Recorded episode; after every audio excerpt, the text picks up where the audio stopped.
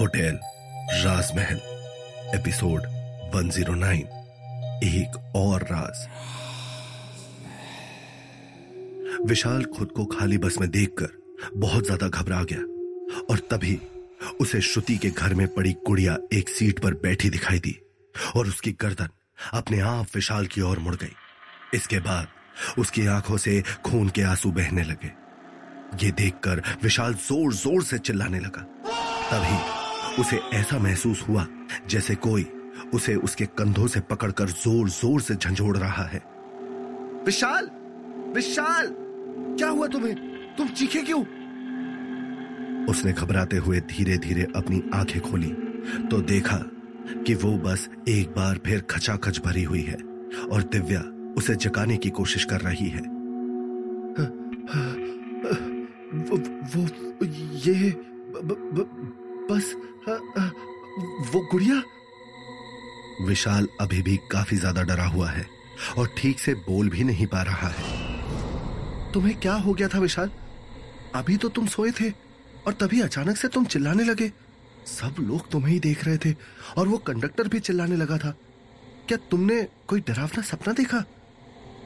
दिव्या ने प्यार से कंधे पर हाथ रखते हुए कहा पता नहीं, वो सपना था या क्या था? लेकिन जो कुछ भी था, उसने मुझे अंदर तक हिलाकर रख दिया। श्रुति के अंदर जो कुछ भी छुपा हुआ था, उसने आखिर उसकी जान क्यों ली? आखिर एक आत्मा की उस छोटी बच्ची के साथ क्या दुश्मनी हो सकती है? विशाल ने कुछ सोचते हुए कहा, यही तो नहीं समझ में आ रहा। अब तो हम उसके घर भी चले गए। मगर हमें वहाँ जाकर भी कुछ नहीं मिला। अब हम इस गुत्थी तक कैसे पहुँचे? दिव्या ने परेशान होते हुए कहा, अब हमारे पास सिर्फ़ एक ही रास्ता बचा है। क्या? मल्लिका जी। मल्लिका जी? दिव्या ने हैरानी से विशाल से पूछा हाँ अब हमें सच तक मल्लिका जी ही लेकर जा सकती है। वही हमें बता सकती है कि आखिर उस छोटी बच्ची के साथ हुआ क्या था? तभी विशाल ने अपनी घड़ी में देखा कि रात के ग्यारह बजने ही वाले हैं, और तभी उसने दिव्या का हाथ पकड़ लिया। अचानक से उनकी आँखों के सामने अंधेरा छाने लगा, और देखते ही देखते उनका सर चकराने लगा। ग्यारह बजते ही वो दोनों उस खचाखच भरी हुई बस से गायब हो गए। हे भगवान, ये कहा गए? और ये कोई भूत प्रेत तो नहीं? हे भगवान, ये सब क्या हो रहा है? उस बस में बैठे लोग हैरानी से आपस में बातें करने लगे। उन्होंने आज से पहले कभी ऐसा कुछ नहीं देखा था। वहीं दूसरी तरफ़, जब दिव्या और विशाल की आँख खुली तो वो होटल राजमहल के अंदर है। मगर आज होटल राजमहल के अंदर एक अजीब सा सन्नाटा पसरा हुआ है। हर तरफ़ एक अजीब सी खामोशी छाई हुई है। मौत की खामोशी। तो क्या मल्लिका इनकी मदद करेगी, या फिर उनकी ये पहेली और भी ज़्यादा उलझ जाएगी। पूरे होटल राजमहल में गहरा सन्नाटा छाया हुआ है। वहाँ दूर दूर तक भी कोई दिखाई नहीं दे रहा। दिव्या और विशाल एक दूसरे का हाथ पकड़कर होटल के अंदर आते हैं, मगर अंदर काफ़ी अंधेरा है। वो दोनों इस अंधेरे को देखकर हैरान हो जाते हैं। उस वक्त होटल में इतना सन्नाटा है कि विशाल और दिव्या को एक दूसरे की दिल की धड़कन भी साफ़ साफ़ सुनाई दे रही होती है। दिव्या, यहाँ यह अंधेरा क्यों हो रहा है? दिव्या और विशाल को कुछ समझ में नहीं आ रहा कि तभी अचानक से आसमान में तेज बिजली कड़कती है और उस बिजली की रोशनी में उन्हें हॉल के बीचों बीच श्रुति खड़ी हुई दिखाई देती है। उसकी बड़ी बड़ी लाल आँखें दिव्या और विशाल के ऊपर ही टिकी हुई है और उसकी गुस्से से गरजती सांसों की आवाज़ पूरे होटल राजमहल में गूंज रही है। देखते ही देखते होटल राजमहल का माहौल बदलने लगा और वहाँ पर तेज हवाएँ चलने लगी। पूरे होटल की सारी लाइट्स छम छम की आवाज़ के साथ टूट कर नीचे गिरने लगी और ज़मीन पर कांच ही कांच फैल गया। ये सब देखकर दिव्या और विशाल की हालत खराब हो जाती है। इन दोनों के माथे पर पसीने की बूंदें छलकने लगती हैं और उनके हाथ पैर ढीले पड़ जाते हैं। श्रुति के अंदर छुपे हुए शैतान ने उन्हें यह धमकी दी थी कि वो उसे मुक्ति दिलाने के लिए कुछ भी ना करे, जबकि श्रुति बार बार उनसे खुद को मुक्त कराने के लिए कह रही थी। इस सब के बावजूद भी वो दोनों श्रुति को इंसाफ दिलाने के लिए दिल्ली गए, मगर वहाँ जाकर भी उन्हें कुछ नहीं मिला। अब देखना यह है कि श्रुति और उसके अंदर छुपी हुई वो आत्मा दिव्या और विशाल का क्या हश्र करती है। श्रुति गुस्से से उन दोनों को घूरती हुई धीमे धीमे आगे बढ़ रही है। पूरे होटल में अंधेरा छाया हुआ है और बीच बीच में कड़कती हुई बिजली की रोशनी उसके चेहरे पर पड़ रही है, जिससे वो और भी ज़्यादा डरावनी लग रही है। देखते ही देखते वो अचानक से ऊपर हवा में उड़ने लगती है। और दिव्य और विशाल के चारों तरफ़ घूमने लगती है। विशाल! दिव्या तुरंत विशाल का हाथ पकड़ लेती है। उन दोनों को इस बात का कोई अंदाज़ा नहीं है कि अब श्रुति के अंदर वो गुस्साया हुआ शैतान उनके साथ क्या करेगा। उसी वक्त श्रुति के साथ साथ होटल राजमहल का सारा सामान भी ऊपर हवा में उड़ने लगा। तभी अचानक से श्रुति ने एक नज़र उड़ते हुए फ्लावर पॉट पर डाली और वो अचानक से जाकर सीधा विशाल के माथे पर लगा। दर्द के मारे विशाल की चीख निकल गई और वो दूसरे कोने पर जाकर गिर गया। विशाल! दिव्या तुरंत भागते हुए विशाल को संभालने के लिए आगे बढ़ी लेकिन तभी अचानक से श्रुति ने पीछे से उसकी गर्दन पकड़ ली। दिव्या अपने आप को छुड़ाने की और विशाल के पास जाने की पूरी कोशिश कर रही है। मगर उसकी सारी कोशिशें नाकाम होती जा रही हैं। उसने अचानक से दिव्या को ऊपर हवा में उठा दिया और एक कोने पर पटक दिया। दिव्या दर्द से छटपटाने लगी और उसका शरीर थर थर कांपने लगा। दिव्या! विशाल तुरंत भागते हुए दिव्या के पास पहुँचा और उसे संभालते हुए कहने लगा हाँ, दिव्या तुम ठीक तो हो ना? हम हम अब क्या करेंगे विशाल? ये बच्ची जो देखने में इतनी मासूम लगती है, वो आज हमारी जान ही ले लेगी। दिव्या ने होटल राजमहल में हो रही हरकतों को देखते हुए कहा, सब कुछ इधर से उधर बिखरा हुआ है और सारा सामान ऊपर हवा में बवंडर की तरह उड़ रहा है। ऐसा लग रहा है जैसे वहाँ पर कोई बहुत बड़ा तूफ़ान आ रहा हो। हमें जल्द से जल्द मल्लिका के कमरे तक पहुँचना ही होगा। वहाँ पर जाकर ही हम बच पाएँगे। विशाल ने कुछ सोचते हुए कहा, लेकिन इस आत्मा से बचकर हम वहाँ तक कैसे पहुँचेंगे? क्या तुमने इसकी आँखें नहीं देखी? ये तो हमें ज़िंदा निकलने की फिराक में है। हमें कुछ ना कुछ तो सोचना ही होगा। तुम मेरा हाथ पकड़ो। इतना कहते ही दिव्या और विशाल ने एक दूसरे का हाथ पकड़ा और वो दोनों भागते हुए सीढ़ियों की तरफ़ जाने लगे। मगर वो अभी कुछ ही सीढ़ियाँ चढ़े हैं, कि तभी अचानक से श्रुति ने अपने दोनों हाथों से उनके पैरों को पकड़ लिया और उन्हें घसीटते हुए नीचे लाकर पटक दिया। उन दोनों के हाथों और पैरों में काफ़ी चोट लग गई और खून बहने लगा। जब उनकी सारी तरकीबें बेकार हो गई, तब आखिर में उन्होंने मुरली और बंसी को मदद के लिए पुकारा। मुरली! बंसी! कहा तुम दोनों? बचाओ हमें! चिल्लाते ही अचानक से विशाल और दिव्या को अपने आसपास से एक आवाज़ सुनाई दी। यही पर है हम दोनों। क्यों अपना गला फाड़ रहे हो? अब क्या हुआ है? तुम्हें दिख नहीं रहा कि ये सब क्या हो रहा है? हम दोनों फंस गए हैं और हमें इस मुसीबत से बाहर निकालो। दिव्या ने तुरंत बंसी से कहा हाँ, अब तुम्हें हमारी ज़रूरत पड़ गई है तो तुम हमें बुला रहे हो। और इतने दिनों से तुम्हें हमारी याद भी नहीं आई। एक बार ये भी नहीं पूछा कि अरे मुरली भैया बंसी भैया आप दोनों कहाँ हो? ज़िंदा हो किधर हो? ठीक हो या नहीं हो? हा? मुरली ने अपना चेहरा दूसरी तरफ़ घुमाते हुए कहा। तभी बीच में बंसी बोला ए मुरली हम मर चुके हैं ज़िंदा नहीं है तो क्या बार बार भूल जाता है? तभी अचानक से एक बड़ी सी कुर्सी उड़ती हुई विशाल की तरफ़ आई और विशाल अचानक से झुक गया। और वो कुर्सी पीछे जाकर सीढ़ियों से टकरा गई। तुम दोनों को हमसे जो भी शिकायत है वो बाद में कर लेना मगर अभी हमारी मदद करो प्लीज़। विशाल ने उनसे मदद मांगते हुए कहा अरे ये तो बस एक छोटी सी बच्ची है और तुम इससे डर गए। बंसी ने हँसते हुए कहा ये छोटी बच्ची नहीं है और ये हमारी जान के पीछे पड़ी हुई है।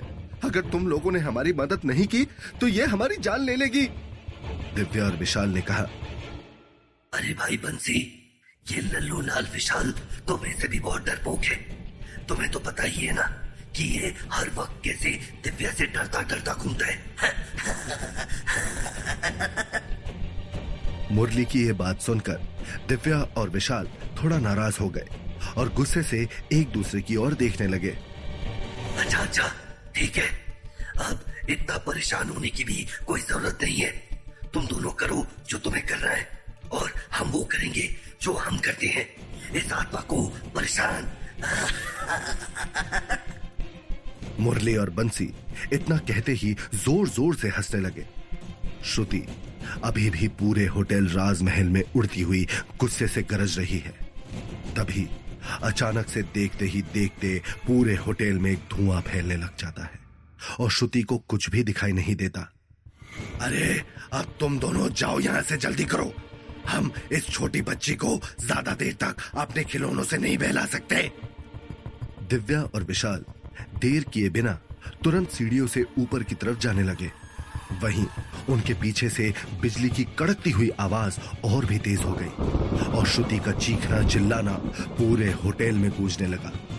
मगर उन्होंने इस पर कोई ध्यान नहीं दिया और वो तेज़ी से मल्लिका के कमरे की तरफ़ बढ़ने लगे। मल्लिका के कमरे में पहुँचते ही विशाल ने एक झटके से उसके कमरे का दरवाज़ा खोला और दिव्या और विशाल गिरते पड़ते हुए उसके कमरे में दाखिल हो गए।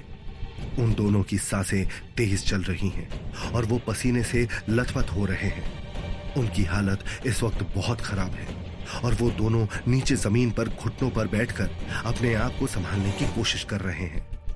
वहीं मल्लिका हमेशा की तरह अपने कमरे में कुर्सी पर बैठी हुई है और अपने बालों को सवारती हुई एक गाना गुनगुना रही है।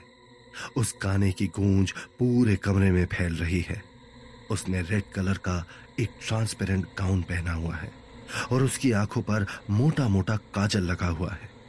उसने डार्क रेड कलर की लिपस्टिक लगाई हुई है और वो हमेशा की तरह बेहद खूबसूरत और हॉट लग रही है। दिव्या और विशाल की यह हालत देखकर भी उसके चेहरे पर कोई बदलाव नहीं हुआ। वो आराम से गाने गुनगुनाती हुई अपने बाल सवारती रही, जैसे कुछ हुआ ही ना हो। मल्लिका जी मल्लिका जी हमारी मदद करो प्लीज़। विशाल ने हाफते हुए मल्लिका से कहा दिव्या ने विशाल को उसके कंधों से पकड़ा हुआ है और उसकी भी साँसें बुरी तरह से फूल रही है हाँ हाँ मल्लिका जी अब आप ही हमारी मदद कर सकती है। इस होटल राजमहल में क्या होता है और क्या नहीं ये सब आपसे छुपा हुआ नहीं है। आपको हर एक कोने की खबर होती है। प्लीज़, हमारी मदद कीजिए। हम बुरी तरह से फंस गए हैं। दिव्या ने मल्लिका से मदद की गुहार लगाते हुए कहा। उन दोनों की बातें सुनकर मल्लिका के चेहरे पर एक बड़ी सी शरारती हँसी आ गई और उसने कहा, मदद करो। तुम्हारी। क्यों? विशाल ने मल्लिका की तरफ़ देखा और कहा, अगर आप हमारी मदद नहीं करेंगी तो वो उस छोटी बच्ची के अंदर छुपी हुई आत्मा हमारी जान ले लेगी। हमें कुछ भी समझ में नहीं आ रहा कि आखिर उसके अंदर सच में कोई आत्मा है या फिर माजरा कुछ और है। हमें समझ में नहीं आ रहा कि हम किस तरह से उस बच्ची को इंसाफ दिलाएँ। और तुम चाहते हो कि मैं इसमें तुम्हारी मदद करूँ? मल्लिका अपनी कुर्सी से उठकर अपने आईने के सामने खड़ी हो गई। और अपने आप को निहारने लगी। सिर्फ़ आप ही है जो हमारी मदद कर सकती है। लेकिन अगर आपने भी हमारी मदद करने से इनकार कर दिया तो हम दोनों अपनी जान से हाथ धो बैठेंगे। और तुम्हारी मदद करने से मुझे क्या मिलेगा? मल्लिका ने हँसते हुए विशाल से पूछा। ये सब तो मैं नहीं जानता, लेकिन आपकी मदद की वजह से एक छोटी बच्ची की आत्मा को मुक्ति मिल जाएगी।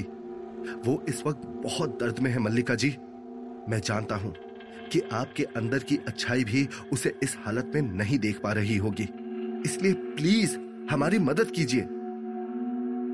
मल्लिका ने मुस्कुराते हुए एक गहरी सांस ली और वो विशाल के बेहद नज़दीक आ गई। उसने अपनी उंगलियों को उसके चेहरे पर घुमाना शुरू कर दिया और आखिर में उसकी उंगलियाँ विशाल के होठों पर आकर रुक गई। तुम्हारे ये होठ, इनसे निकला हुआ हर एक शब्द मुझे शहद की तरह मीठा लगता है। विशाल, क्या मैंने कभी तुम्हारी कोई बात टाली है? मल्लिका की बात सुनकर दिव्या और विशाल के चेहरे पर एक सुकून की लहर दौड़ गई। तो इसका मतलब है कि आप हमारी मदद करने के लिए तैयार हैं?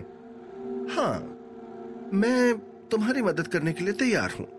मैं तुम्हें बताऊँगी कि आखिर ऐसा क्या राज है, जिसकी वजह से ये सब कुछ हो रहा है। मगर विशाल, तुम एक बात अच्छे से याद रखना। ये तुम पर मेरा एहसान है। मल्लिका ने विशाल के सीने पर अपनी उंगलियाँ घुमाते हुए कहा, और मैं अपने कर्जदारों को इतनी आसानी से नहीं छोड़ती। मल्लिका की बात सुनकर दिव्या और विशाल ने कुछ नहीं कहा, और वो दोनों चुप ही रहे। अब वो दोनों मल्लिका के बर्ताव से पूरी तरह से वाकिफ हो चुके हैं। मल्लिका एक बार फिर आईने के सामने जाकर खड़ी हो गई, और अपने आप को देखते हुए विशाल से कहा, जाओ, जाकर उस कमरे की सारी डिटेल्स पता करो। उस बच्ची के मरने से ठीक दो महीने पहले उस कमरे में कौन आकर रुका था? उसकी गेस्ट एंट्री के बारे में पता करो और उस इंसान को ढूंढो। तुम्हें तुम्हारे सारे सवालों के जवाब मिल जाएँगे। मल्लिका की बात सुनकर दिव्या और विशाल थोड़े से हैरान हो गए। श्रुति के मरने से दो महीने पहले उसके कमरे में कौन आकर रुका था? इस बात से श्रुति का क्या लेना देना है? आखिर मल्लिका उन्हें क्या बताने की कोशिश कर रही है? अब जाओ यहाँ से। इससे पहले कि तुम्हें लेकर मेरी नीयत और नज़र दोनों बदल जाए, और मैं तुम्हें आज की रात यहीं पर रोक लू। मल्लिका ने ज़ोर ज़ोर से हँसते हुए कहा, अब थैंक यू मल्लिका जी। आपने हमारी जो भी मदद की है, उसके लिए हम बहुत शुक्रगुजार हैं। दिव्य और विशाल बिना देर किए वहाँ से चले गए और भागते हुए तुरंत रिसेप्शन डेस्क पर पहुँच गए। तभी अचानक से उन्हें किसी की आवाज़ सुनाई दी। ऐसे मत कही आयुष। विशाल और दिव्या उस आवाज़ की ओर देखकर हैरान रह गए। तो क्या होगा कहानी में आगे? किसको देखकर हैरान रह गए विशाल और दिव्या? क्या है दो महीने पहले का राज? ऐसा क्या हुआ था होटल राजमहल में जिसकी वजह से एक मासूम बच्ची की जान भी गई? क्या मल्लिका की कही बात से विशाल और दिव्या को फ़ायदा होगा? इन सभी सवालों के जवाब जानने के लिए सुनिए होटल राजमहल, सिर्फ़ पॉकेट एफएम पर।